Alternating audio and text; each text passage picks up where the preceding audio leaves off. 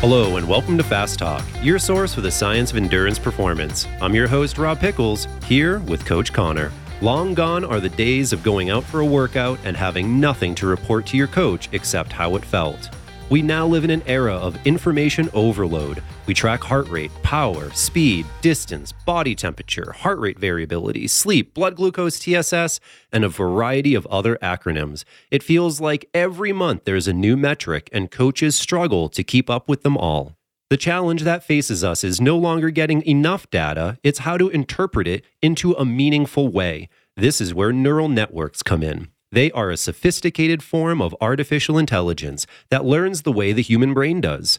By taking in large amounts of data, they can learn what the data means and provide interpretations. And those interpretations, based on thousands of data points, can be simple, accurate, and highly useful. Pioneering the use of neural networks for training is top coach and mad scientist Alan Couzens, who is leading the way in using science to effectively coach athletes to their peak performance.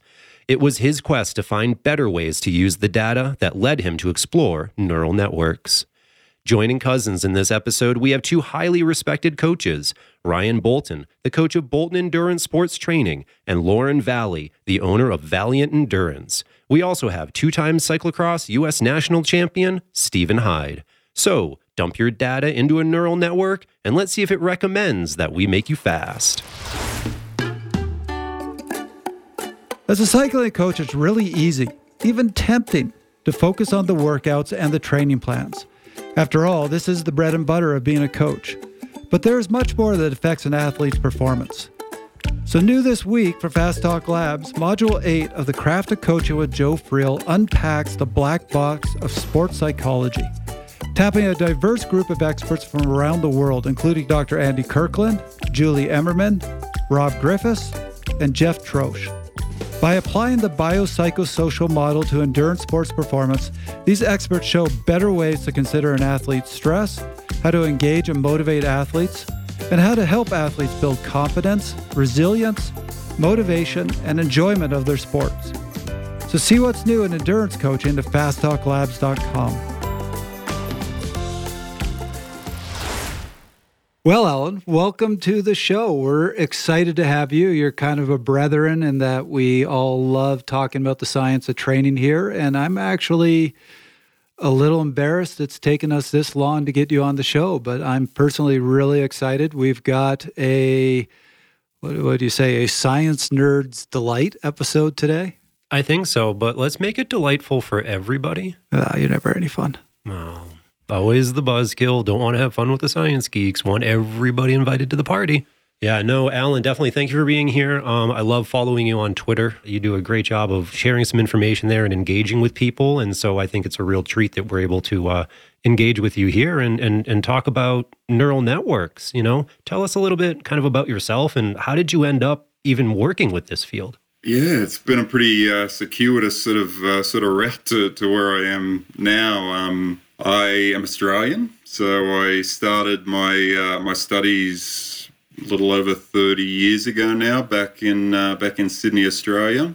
Did a sports science degree, and through that, or through the master's program, I was able to get a gig working with the Australian swim team, and uh, that was at the Australian Institute of Sport. So they were gearing up for the uh, the '96 Olympic Games and that was sort of my first introduction to, uh, I guess, applied sports science. You know, really seeing how sports science can be integrated at, at the highest performance levels. And I uh, I was with with those guys all the way through to uh, to the games, and that was awesome. And after that, I ended up moving to the US a couple of years after that. I worked in a few uh, swim programs in Australia and then decided that a move might be nice. So I was in Florida for a while there and kind of accidentally got, got more involved in triathlon through one of the places that I was working at the time. And so I figured I'd better get certified and all that good stuff in the US. And during the certification, there was uh, one of one of the presenters was a guy by the name of Gear Fisher. And this was right around the time that TrainingPeaks was just getting started. So it was uh, a little bit of a pitch, I guess, on, on his part, you know, to, to these new triathlon coaches that uh, we, we should start kind of getting a little bit more uh, tech savvy with the approaches that we were using. And it's been really interesting to see how the whole paradigm has shifted since then, you know, and, and remote coaching and coaching with software has really become sort of the standard, I think. I think it's how most triathlon coaches these days sort of make a living, spending a lot of time in front of a computer. But it wasn't long that I was sort of getting into that and learning about it that there were questions that I had and things that I wanted to do that weren't really being answered by the software. So I thought, I've always wanted to learn to code. So I just kind of started picking up some some random stuff and started, uh, you know, writing some scripts that plugged into TrainingPeaks and plugged into some of the other software that I was using. And really, I guess I've, I've been doing that in various iterations uh, ever since. And through that, developed an interest in the predictive side of things. You know, we have all of this yummy data. What can we do with it in terms of understanding athletes better and in terms of predicting athletes' performances based on the data. So, yeah, I guess that's what I'm still doing to this day. I actually found this really fascinating when I was reading your articles on the topic. And it gets at something that we've addressed on the show without really having an answer, which is a lot of these models that we use, like TSS, CTL, they require you to, or a coach or somebody to say, well, if this happens, then that. And it's very hard to program all the various if ands, like what if you don't get a good night of sleep? What happens if you argue with your spouse? All these things can affect your training, but you can't really build those into a model. So the issue that you have with something like a CTL model is it's actually quite simple. It can't factor in all those variables. And, and we've brought that up the fact that it's got some use to it, but don't think that if it says you're 110, that means your fitness is going to be this. it's just not that accurate. The neural networks, what I found really fascinating, I know you're really going to dive into this, is it's basically training a computer to learn the way a human mind learns. And then you can put all these inputs in, you can put all these different factors in and have it figure out how they all weight how they all impact your training and come up with a much better model of here's where you're actually at.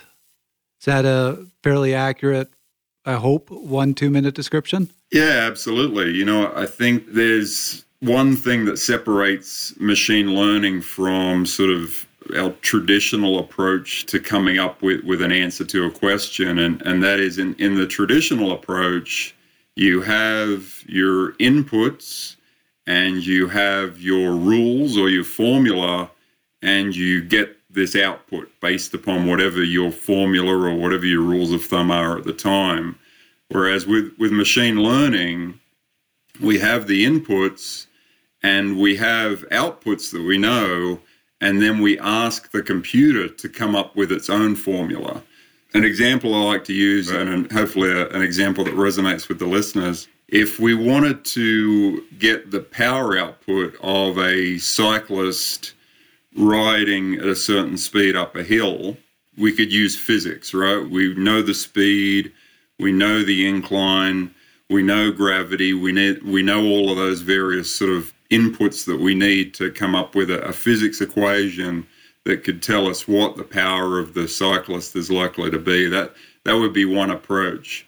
Another approach would be we could just get this group of cyclists of all different sizes and shapes and on different bikes to ride up the same hill and we could get their power output at the top and then we could feed that information to a computer and have it come up with the, the physics rules itself, have it come up with the relationships that matter. You know, if, if a rider's this much heavier, what, what is it going to do to his power and, and those sorts of things. So it's really two totally different approaches to the, the same way of figuring something out. Coach Ryan Bolton talked with us about this issue that we live in an age of information overload but have limited ability to interpret it. Let's hear what he has to say. Ryan, with the the training and the tracking tools that are available to athletes, is there something missing or is there room for technology to help you as a coach do a better job knowing exactly how that athlete is feeling, exactly what you should be writing? Ultimately, to coach the athlete better, is there room for technology? Yeah, I think there's, I mean, there's a ton of room for technology when you know coaching athletes or being a better coach for athletes and helping athletes become more successful. I do think we're in this information age right now where we're getting so much and some of it is helpful and some of it's not. And i think that the biggest and some of the hardest part of it is actually finding what is useful what's effective and then if it is how to use it properly. There's a lot of talk around different monitors et cetera et cetera but and i think some of them are highly effective and then other ones aren't. And you know, maybe fads and everything. So I think that just as a coach, digesting what is out there and what can be used and then its efficacy and then how to use it properly, it becomes difficult. And I mean, you could spend eight hours a day on one athlete with a lot of this stuff. So I think as, as a coach too is monitoring, you know, what is most effective and how to best use it and how to be most efficient with it while also not forgetting kind of the key coaching component of it and teaching an athlete to listen to their body and not rely on the technology as much as well. So th- there's kind of an art here and a balance with it as well. And that's really one of the difficulties with the TSS model that we're working with now, right? We're trying to define exactly what that equation is, just like we are with our equations of motion. But it's also being done, Trevor, as you alluded to, in a very, very simple manner. We're taking exactly two factors, time and intensity and we're multiplying them together. And that probably doesn't explain, just like that equation of motion can be really sort of complex with aerodynamics and weight and rolling resistance. Those two factors alone probably never ever able to really give us the full picture of what's happening inside the athlete so that a coach actionably can make a decision that ultimately helps that athlete reach a better performance, which is the end goal, right? It's yep. not about the metrics, it's about using those metrics. And Alan, you made a, a, really good point in one of your articles that the since it's just time and intensity, it creates a linear equation. It basically says the more time or the more intensity you do, the, the fitter you're going to be. It never says at a certain point, this is going to cook you, this is going to kill you. So, Alan, to throw that back to you as a coach, what made you finally say, TSS CTL is just not cutting it for me. It's not doing what I needed to do for my athletes. Yeah, I think I think it was exactly what you said. You know that really the TSS approach just brings you to a more is always better approach. You know, and uh, it basically says that if you throw more load at the athlete, that their performance is going to improve. And beyond that, as you as you also said, it suggests that their performance is going to improve linearly. So if I go from a CTL of 50 to 60, I should theoretically improve the same amount if I go from a CTL of 150 to 160. And we, we all know that that's, that's not the case, you know? So it, it really doesn't take too long in dealing with this and trying to trying to use it as a performance predictor before you realize there's some things that just don't work in that linear model. So yeah, we we definitely need to do better. And you know, initially that was just a a case of trying some different types of models. You know, trying some exponentially fit models, trying some some logarithmic models, and just basically trying to incorporate some of these things that we know about the way the body works. You know, that we, we know there's diminishing returns. We know that you don't get the same improvement if you're already super duper fit as if you're this novice who's just starting a program off the couch. You know, so I think that was really the impetus to to start looking for some models that can do some of these patterns that we know exist in the real world. And I do want to say there is merit and value to TSS. I, I almost mm-hmm. view it like kind of training by heart rate, right?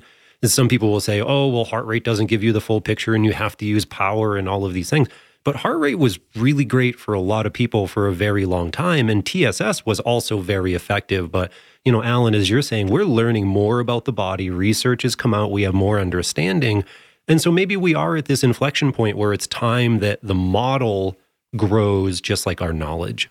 Yeah, I mean, I, I, think in the beginning, you know, they just didn't have when we when we were talking about Banister. This was back in the early '90s, and they really didn't have the algorithms and they didn't have the computing power to deal with a lot more variables. You know, so it was a measure of necessity that we had to wrap a whole bunch of stuff up into this this one input measure. But obviously now the situation is very different. We have all of these fantastic uh, algorithms that we can use that are really complicated and can accommodate a whole lot of variables that we can throw into the uh, throw into the equation but we just haven't really made that that leap to using them in this in this context of uh, predicting sports performance. Oh, so that's what I would ask you. So you you came to the realization that that CTL there there might be some value to it, but it's got a lot of shortcomings. So what made you then jump to, and maybe this is why you're nicknamed the mad scientist, to saying, let's use the most sophisticated AI system in existence to to solve this problem.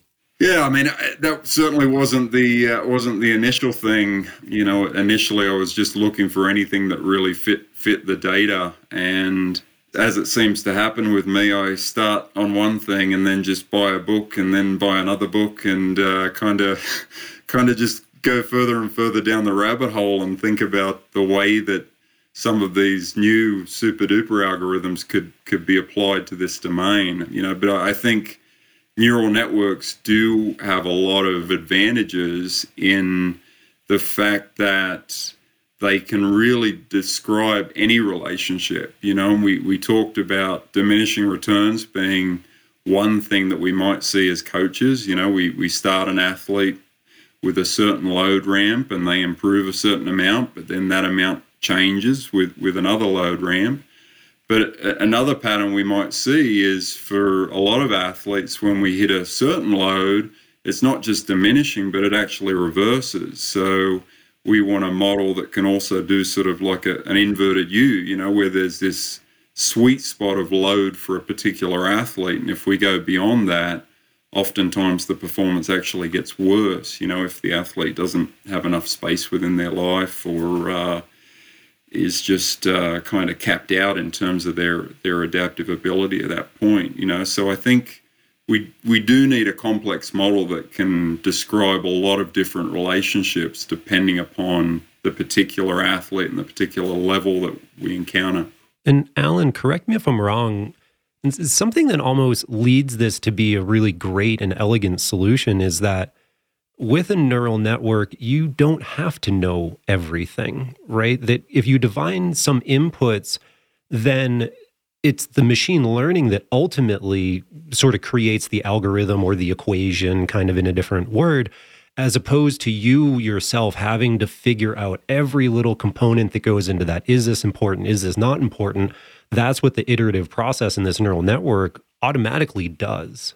Yeah, exactly. I mean, and that's certainly the uh, the way that the more complex networks are, are heading. You, you, know, you really don't want to. Uh, you really don't need to do much kind of initial data processing. You just feed it as much data as you can possibly give it, and uh, and you know, a, a complex network can really drill down and see which parts of that data are important to the end, end result. You know, in our case, athletic performance. And, you know, in, in, the beginning, we didn't have a lot of data. You know, my first power meter, I think I uh, was an SRM, you know, way back when. And we had these, these kind of single data files that you really, uh, you know, you, you couldn't do much with in terms of uh, in terms of drilling down and getting long term patterns from or anything like that. But but nowadays we, we do, you know, I think pretty much every athlete has a whole lot of data sitting in their TrainingPeaks account or, uh, you know, on, on their computer in one way or another.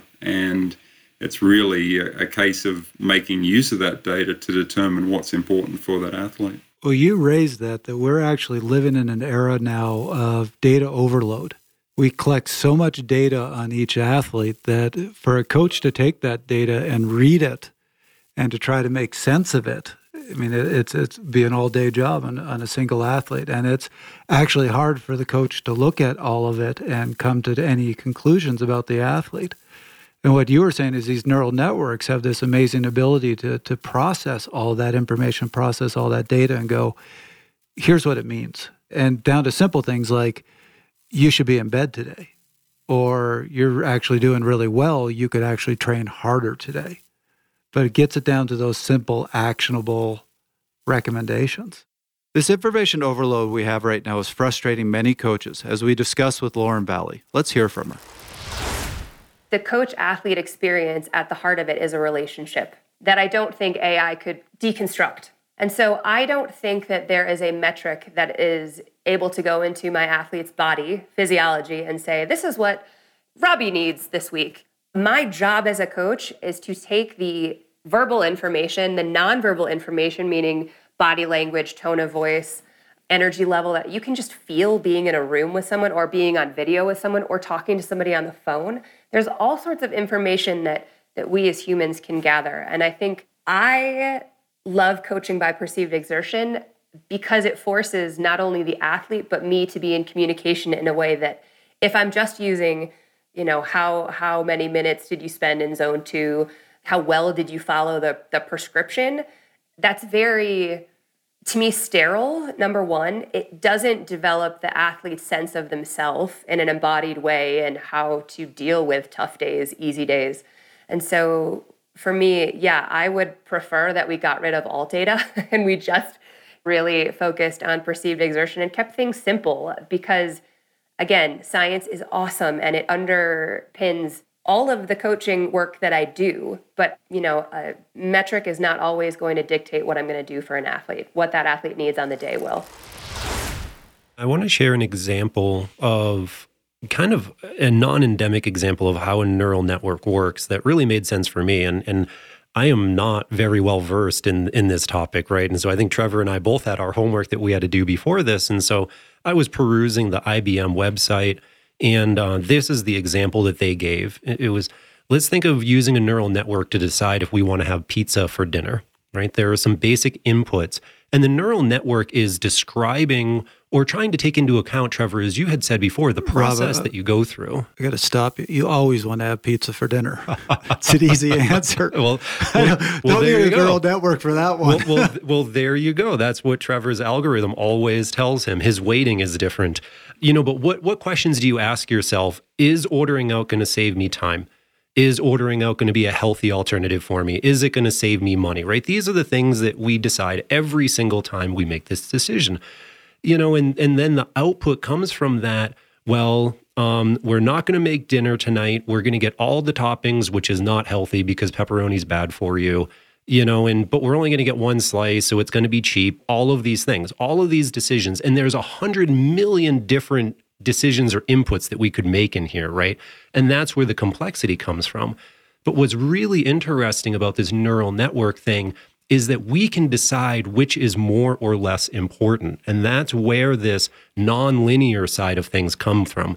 With with our chronic training load we said hey it's intensity times volume. It's very linear.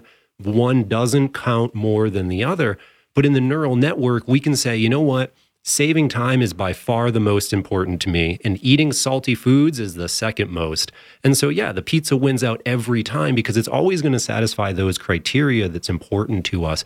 But that's really where the power of this comes from. From a few simple inputs and a little bit of weighting, we can ultimately make really complex decisions, just like the human brain does. We can now feed that into a machine and let it ultimately do more computations than we'd ever be able to do ourselves.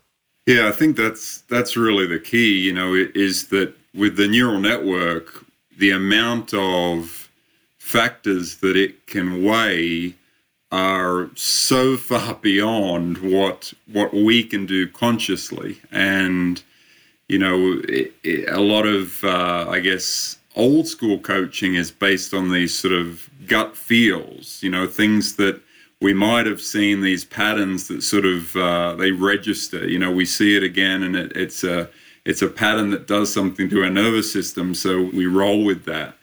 But a neural network does a very similar thing. It's just able to do those things much more systematically and to weigh each of the variables in a way that truly leads to the best output based on the inputs that you give it.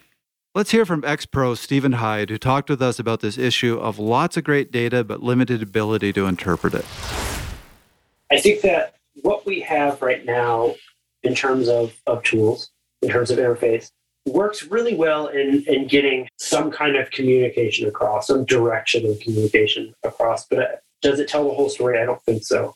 There's so much left off the table when we're just looking at metrics. And that's whether that's, you know, like TSS, TSB, if we're looking at uh, HRV, acronym, acronym charts across the board, I think that like we can look at those things in, in isolation and we can see obvious trends, but we're, we're taking the human out of it all and we're looking at it all under this like very, very, very tight microscope. And in that way, I think we're always going to miss the target. I have not found a tool necessarily that like quantifies all of the numbers that come from all of the gadgets that we have hooked up with how an athlete is feeling and what's going to happen next with them. If we had some wild ability to predict the future, predict where someone's headspace is going to be, then I think then we're really on to something. But for right now, I mean, communication is my my best tool. It's asking questions of like, yeah, that workout was great, but how are you feeling? Did you have a positive outcome from that? And like, where do you think this training should go? Yeah, you you didn't sleep very well, but do you feel like that's going to lose this race for you? Or you slept great. Just do you feel like you're going to win the race now? There's a lot left to be desired, I think.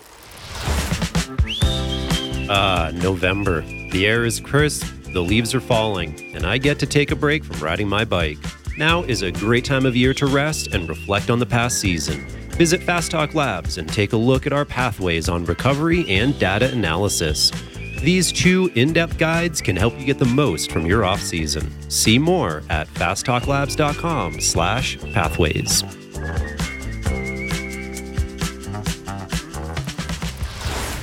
You know, Alan, I'd love to steer this conversation toward you're someone who has actually been doing this, right? And, and take this conversation out of the theoretical and really talk about some of the practical applications.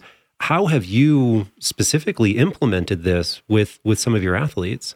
Yeah, so uh, you know, going back to kind of that whole process of of making decisions and hopefully making you know better decisions than what other coaches are making. Uh, I do utilize these neural networks to run predictions. So rather than kind of making the the call in my head, are we going to do an interval workout today because my gut says that this athlete's ready for an interval workout? I have these neural networks set up that actually run these algorithms uh, forward to predict what will happen if if we do this and they predict it in, in two ways. One is will it make the athlete better? So is is the predicted performance likely to be better? And the other one is will it make the athlete excessively fatigued or at, at risk of injury or illness? So I'm constantly running these two networks against each other to come up with okay, what what looks like a good decision today based on something that will make the athlete better without exceeding this given fatigue threshold that, I, that I've given the network. And Alan, if I remember right from from your prolific tweeting and your writing, these models were trained with historical data from these specific athletes, right? They've been in this situation before. They've had various training loads and inputs and and then you were able to see yes, their performance improved or it didn't improve when you create this model, is it all athletes training one model that then gets applied to, again, all athletes? Or is this Rob Pickels as an athlete has his model based on his historical data? Trevor Connor as an athlete has his model, so on and so forth? Yeah, one, one of the neat things about neural networks is that you can incorporate both of those things. Because the networks have layers, so they have multiple levels to them. You can have a, a group model for that's been trained on a whole bunch of people for the first couple of layers of the network, which gives kind of a general sense of what's likely to happen.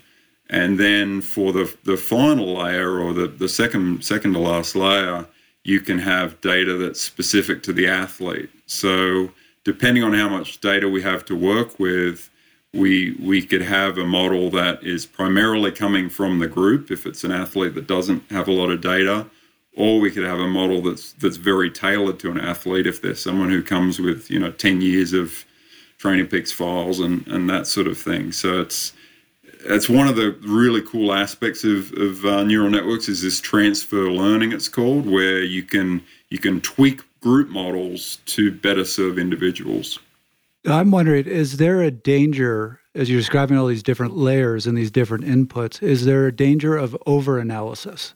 Can you get too complex? There's definitely a danger of overfitting. So, overfitting is kind of the, the biggest problem with these neural networks. So, neural networks, as I said, are wonderful at approximating any function. You know, they can approximate diminishing returns, they can approximate your your novice who improves almost linearly no matter what. They can approximate the overtrained athlete who actually gets worse as the as the load goes up. But because they have so much flexibility, they can start to see patterns there that aren't really there because they, they're just fitting to the training data that we give them. So the trick with these complicated models is not to get too excited when we see that it's fitting the training data perfectly, but to actually test it on data that it hasn't seen and base how excited we are on how it does on, on that test data. So I think that's that's the big watch out, you know, and if if you don't have a lot of data, then oftentimes because this model is so complex, it won't perform as well as a, as a simple model. So it's yeah, it's definitely something to keep an eye on and make sure that you're not overfitting the model to the to the one athlete. Another question that sort of follows up with that that I've been wondering is how much data is needed, both in terms of say historical length of data, but also say number of inputs. Let's just say that you only have power. Is that enough? Or do we need power and heart rate or do we need power and heart rate and how the athlete felt and power and heart rate and heart rate variability? At what point is it too much or not enough data for the neural network? Yeah, that, those two two things kind of weigh against each other. So if we have if we have a whole lot of data from an athlete, then we can use a whole lot of parameters as well. And that's that's the cool situation. You know, when we have we have an athlete that comes in with a bunch of data and from all different channels. They've got heart rate data, they've got heart rate variability data, they've got their power data. Maybe they have temperature data now that the core is coming out with some of that sort of stuff as well. So when we have the luxury of a lot of data, we can throw a lot of parameters into the model and it won't overfit. It will come out with, with a, a good, useful uh, model. If, on the other hand, we don't have a lot of data and we try to incorporate a whole lot of parameters, then the model will will overfit. And when we when we test it on the test set, it won't give us very good model performance. So that's something you always have to have to kind of weigh up and uh, you know make sure that you're not you're not getting too greedy with how many things that you want to include, depending on how much data you have. Yeah, and Alan, real quick, you use the the term parameters a couple times. Can we just sort of clearly define exactly what that is? Because I think that I know, but I want to make sure. Yeah, so the, these are the input features. So if we if we have a model that we want to predict performance, and we give it the athlete's heart rate variability, that would be one parameter or one feature, and we give it how much training load it did yesterday, that would be another parameter or feature. So those are sort of the, the inputs to the to the model. Okay, great. So that that is what I thought. And then there is a weighting that gets applied to those as well, correct? Is that something that you're doing manually or is that something that the neural network creates through the process? Yeah, that that's something that the, the network does does all on its own and that's perfect. That's really the the magic of that's the magic of these things. You know, we we as coaches might have certain ideas of how things should be weighted, and then you give the network the data and it comes back with a completely different yeah. different analysis of what should be weighted and, and what shouldn't be weighted highly. So it's uh, that's really what made neural networks take off was in the beginning there wasn't a way to tweak these these weights. So you know the ai researchers worked out a way to to build a network and to build the predictive network. But if an output was wrong they had to tweak all of these things manually to try to make it make it more right. And obviously that's not not a practical thing to do in in any sort of real world context. But uh, this this guy named Geoff Hinton came up with applying what's called back propagation to the network. So, in the case of the beginning of a neural network, it just makes these random predictions, right? It, it just comes up with these weights and it just has no rhyme or rhythm to, to why it's applying weights to different nodes. And it comes up with a prediction. And depending on how wrong that prediction is from the, the known uh, output from the truth, it goes back through each layer and each node of the network and just tweaks each node to make the prediction a little bit less wrong. And that's that's the backstage. So now it's got a network that's a little bit better and it just repeats that over and over again. So it makes a forward pass, figures out how off the network is from the truth, goes back through it through this back propagation, tweaks all the little parameters a little bit more. And by the end of things, you know, it's like tuning a, a guitar. By the end of things, you've you've got something that actually uh, sounds pretty good and, and works pretty well. So I love the example you used in one of your articles, which is you you feed into one of these neural networks a bunch of pictures and have it try to figure out which ones are cats and you make no effort whatsoever to teach the neural network what a cat is. It's just going to randomly pick. And then you go, okay, that's a tree. You're way off on that one. That's a dog. You might be close. And then it goes back and adjusts its weighting and it keeps doing this and doing this until it can very accurately say that picture's a cat, that picture isn't. But it learns it on its own. You don't teach it. Yeah, it fi- figures it all out. So if you if you look at, and some of these things you can visualize with different networks, if you look at what it considers important in the different nodes, you might get, okay, here's a pointy ear node, you know, so if, if this thing has pointy ears, that node lights up and it's likely to be a cat. Here's a, a, a snub nose face uh, node, you know, here's a, uh, here's a long tail node, and you get all of these things that the network has figured out are important to determining if something is is a cat or not the same thing in, in our case. Uh, maybe one node is zone one training and one node is zone two training, and it so it figures out okay when this athlete when the zone one node lights up, he does well. When with this with this athlete, when the zone three node lights up, he does he does better, and uh, yeah, similar sort of thing. And what's neat is you're not telling it what's important. It can figure out what's important. So it might discover things you didn't know. Like, for example, hey, this athlete doesn't train well when they go out in the morning. They train well when they go out in the afternoon, if, if that Ooh. happens to be one of the inputs. But it can be quite creative and unique in figuring out what actually is an influence on the athlete.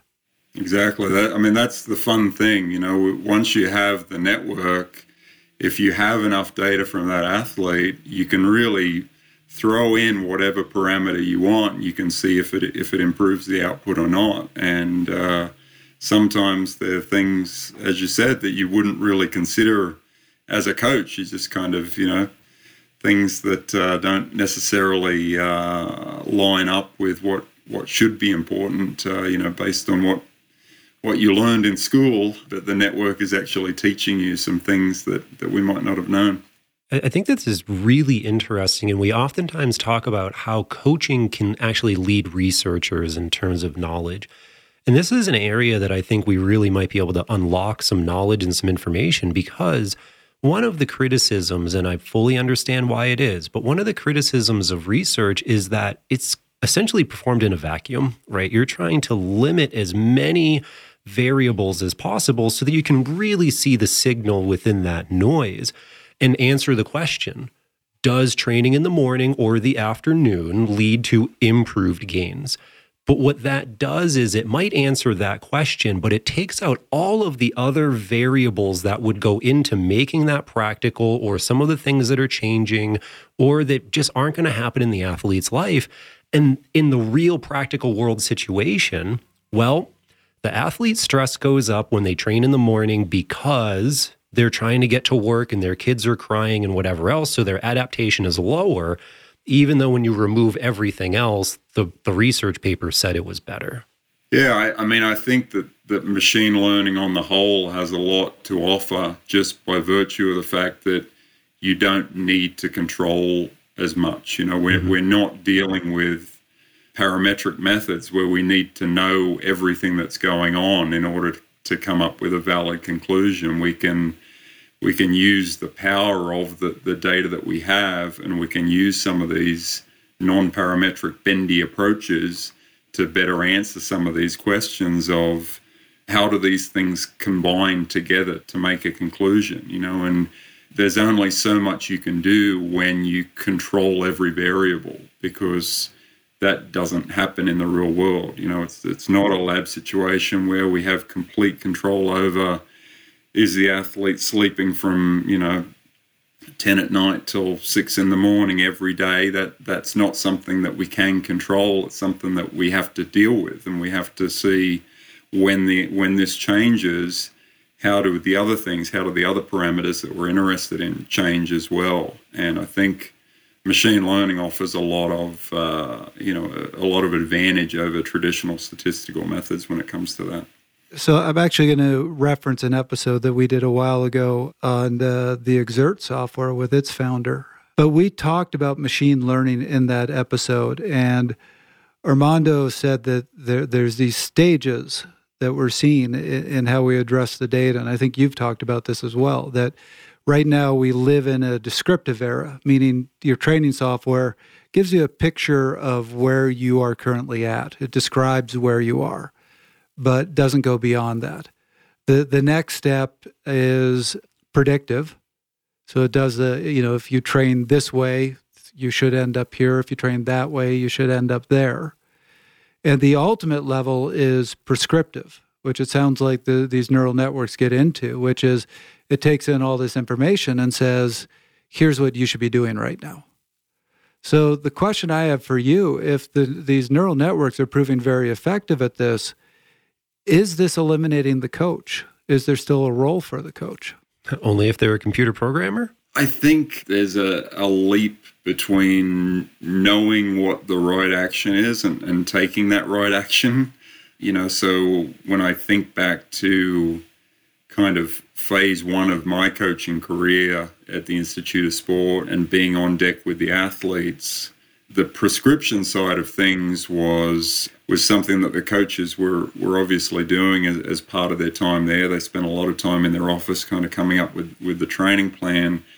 But then there was the cultural aspect of actually getting the athletes to do the plan and to kind of set the tone for for the environment as well. And I think I'm hoping, and you know, I'm hopeful that the more that we can delegate to the machines in terms of the actual kind of, you know, if this, then that, that we can start to get some of that back in coaching and we can start to get more of a humanistic approach to to coaching which i think is is really really lacking and something that the the remote coaching is is kind of taken away from. Um, and I, I think there'll always be a role for that because ultimately there's something special about putting together an environment of excellence and being there and being present in that environment of excellence. And I think that the more that we can devote our time to that and the less that we can devote our time to crunching numbers, the better we will be as coaches. I'd love to use that to segue into my next question. And that's, Alan, is there a situation or a time where the neural network is just wrong.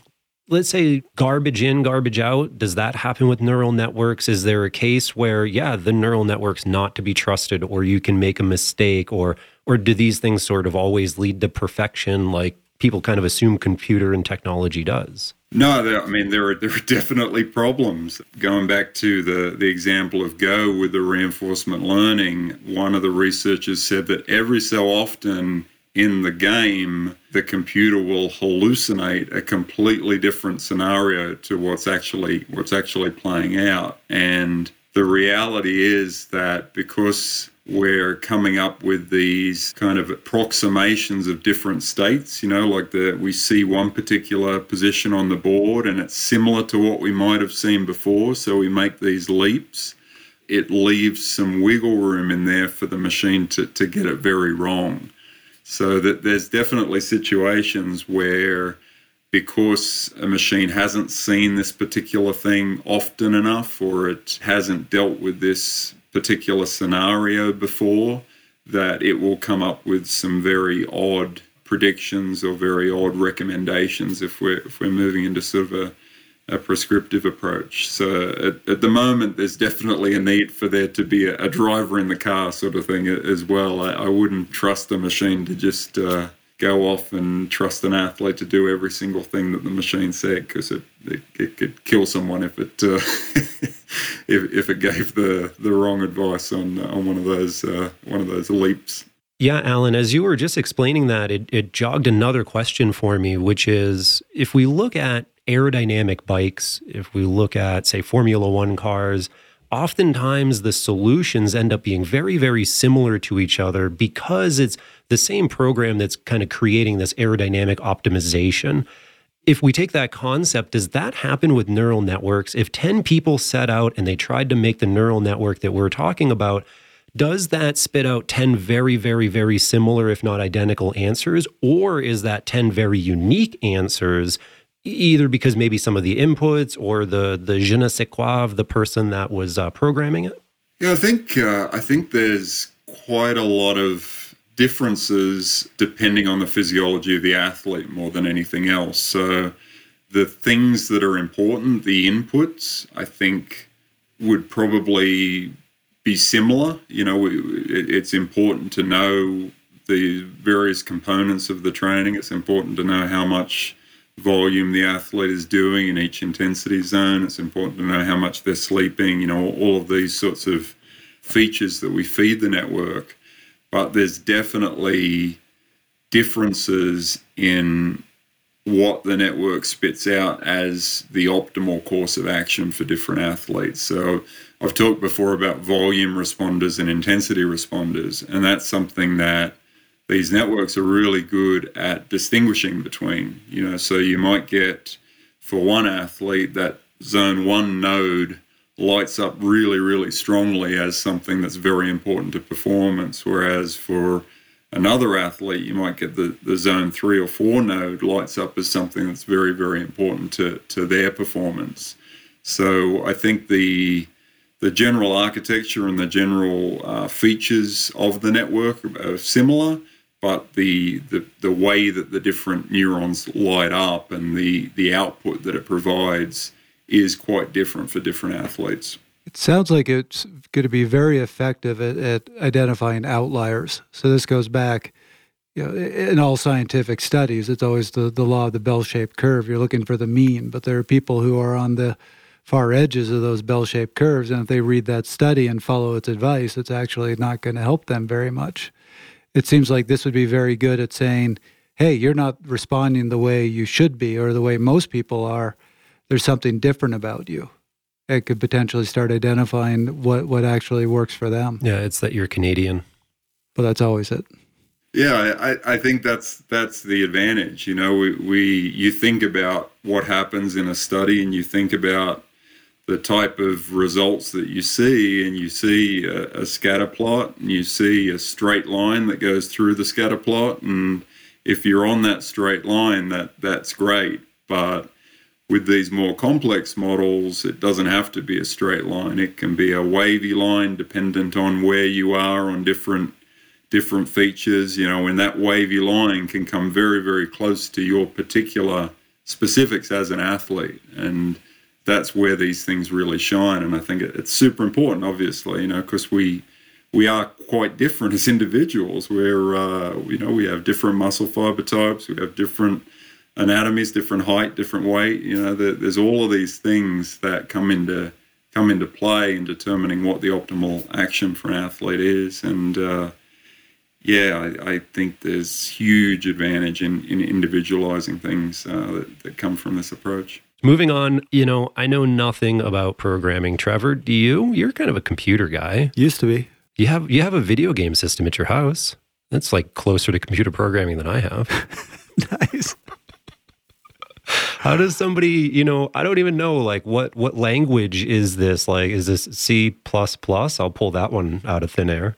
No, the, the easiest uh, way to get involved in this is definitely through Python. Python is kind of the uh, machine learning language du jour of the of the day, sort of thing. If if you are interested in machine learning, then you're definitely going to find it easier with, with Python just because there's a whole lot of libraries that have already been written around machine learning. So it it's super. I mean, it really is dead easy. In in 20 lines of code, you can you can build a model if you're using Python, just because a lot of smart people have already written all the hard code, and you just have to sort of uh, import it and plug and play. But yeah, I definitely recommend getting started with Python.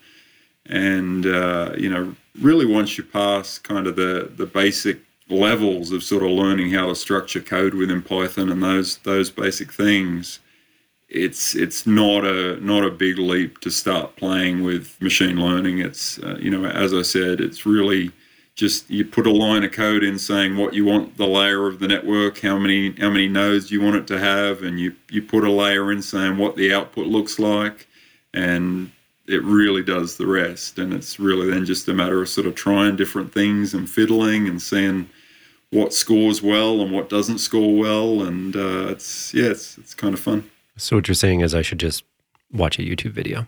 I, wouldn't take YouTube I, I, I, I, didn't take that route. I mean, I bought some books and things, but I'm I'm sure in this day and age, there's probably some pretty good ones out there. Are you aware of anybody who's building training software right now that's incorporating neural networks? Uh, I, I, was involved with a startup that was was doing that, but uh, since I left, I really don't know what they're doing with, with their software. I, I don't think that they were going that same route, just because it's hard to implement on a commercial scale. But yeah, I, I not that I'm aware of. You know, I think uh, I think that that's the cha- the challenge is that it's very easy to come up with a basic if then software. You know, that you don't have to train on the individual, you don't have to do any of these things that cost a little bit of money and make things a little bit more complex. And most people at, at the current stage don't really know the difference. You know, they could the company could say we're doing some fancy things. We have all these algorithms when really it could just be five lines of code and a bunch of if-then statements. You know, so I, I think there's there's an opportunity there for uh, to to do things a little bit more seriously, but I'm not sure not sure it's really going to get going until people are like this machine learning stuff is really cool. Well, Alan, we're getting to the end of the episode here, and you're a first timer on the show, so I'll explain this to you we finish with one minute take homes, which is basically you have one minute to summarize the, the most pertinent points to our listeners or give that one single message that you really want everybody to take home from this. So we'll start with you. Let me know if you need a second to think about it. Okay, I'm good. Then take it away. You have one minute. Nobody's timing you except we are. So go quick. I always want to want to bring a neural network in to help me uh, summarize. There you go. What, what should I say now? yeah, no, I, I think that uh, we we really hit on the importance of the importance of simplicity and the challenges that we're facing right now with a whole lot of data and coaches being expected to process it.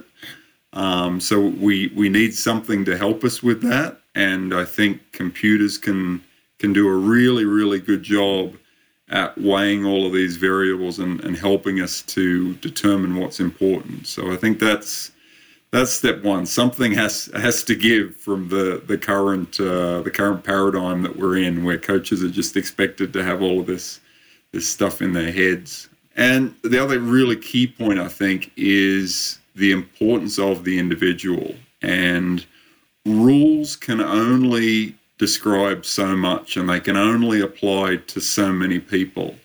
And it's just not fair and it's not good coaching to those outliers, the people who are a little bit different from the norm, to try to fit them to to the scatter chart with that that single line. You know, that there's enough individual difference out there that we really need something that helps us better identify these athletes as individuals. And I think those two areas are where computers and neural networks specifically can really help.